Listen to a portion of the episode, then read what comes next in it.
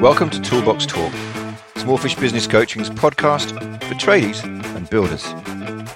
Now, I'm John Dale, and I'm a business coach for tradies and builders, and this podcast is here to help you put structure and systems into your business so you can grow it properly. If you want to watch some more of my videos, head over to smallfish.com.au. And while you're there, check out the Big Numbers Workbook and learn a bit more about the important numbers in your business.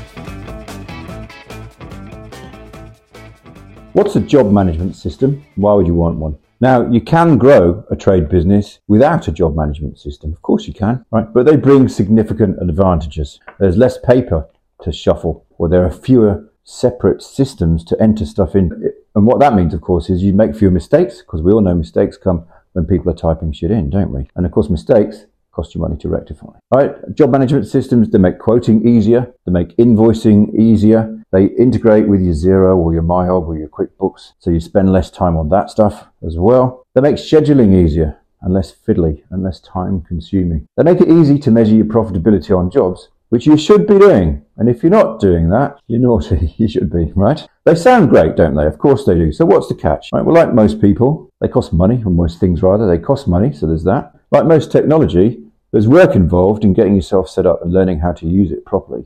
So there's a period, a time period of three months to six months, maybe even a year before you see the benefits.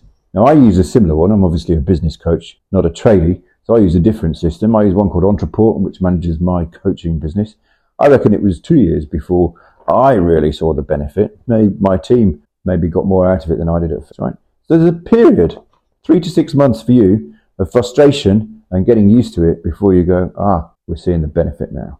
But that's probably true of most technology. You know, if you buy a new tool or a new piece of equipment, there's a, a period where, you know, you're not very good at using it and it doesn't feel good. So be patient with it. You've got to be patient with it. Now let me explain what they do. In the old days, the olden days, you did your estimates in Excel or a quoting software, and then you sent it over by email for your customer for review. And maybe it had to be changed a few times and updated or whatever. And then they, you got an acceptance, perhaps by email or perhaps by signing a, a paper contract, and you filed that somewhere. And then version control was an issue, wasn't it? If you were changing quotes, you had to make sure you had the right version, and that was a kind of a thing to worry about, and you had to manage. And then once you'd signed the job and you'd started the job, you managed variations. If you did larger projects, you did that with emails, didn't you? And they were accepted by return email or on paper and you had to track those. Scheduling was done in your calendar or your calendar app or apps and your staff's calendar apps, your team's calendar apps in their calendars. You ordered stuff from your suppliers, either in person at their shop or on their website or by phone or your email or whatever. And then, you know, you dealt with invoices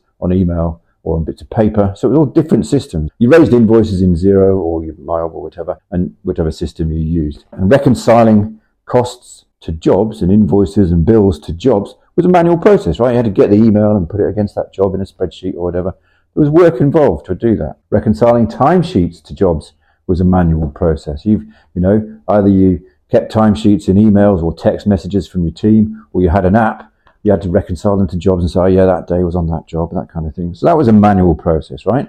You probably only did it if you were doing cost plus jobs because otherwise it was a ball ache. So what a job management system does is it kind of links all that stuff together, all those systems. They call them workflow, and that's linking the flow of work, right, from quote to job to invoicing and all that is the flow. They link them all together. Is that, is that annoying with my hand in front of my face? So you can do your quote in Excel or your quoting system, or you can do your quote in a job management system. Most of them have a facility for that. So you can quote from you know, what you're used to and import it in, or you can quote from within, within a job management system. And then it gets emailed to your customer from the job management system. And when they accept it back, it's accepted into the job management system. So it's tracked. It's already attached to the job number. Variations are managed from within the job management system. So you send a variation from the job management system attached to the job number and they accept it. And it's already attached.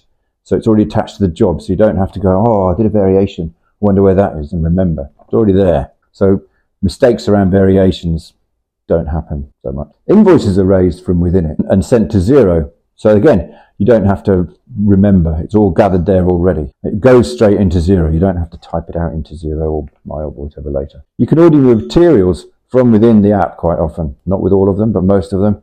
And then that's tracked to the job as well. And your techs can log their time on the app so the, their time gets allocated to a job as well, right? Which means you can track profitability on a job without having to manually go through all those things. You should get one. I'm a huge fan. Can you tell I'm a huge fan? And I can help you, of course, can help you decide which one to get. I actually wrote an article comparing the main players and kind of suggesting which ones you might want for the different types of trade business. There are ones for builders, there are ones for maintenance trades, there are ones for non-builder project trades. There are some that are specific to a trade, like a landscaping one and a shop fit out one, that kind of thing. So there are many to choose from and more all the time. So if you want the article, we'll send you that. Comment article and we'll send it to you. And if you want to talk to me about which one might be best for you in the context of a coaching program, because if you book the call, I'll talk to you about whether you want to buy my coaching. But if you want to do that, I'll help you choose your job management system as well. Thanks for listening. If you enjoyed it, please tell your friends, like it, share it, or give it a gold star or something. Maybe even leave a nice review. It will help me out. Thanks a lot.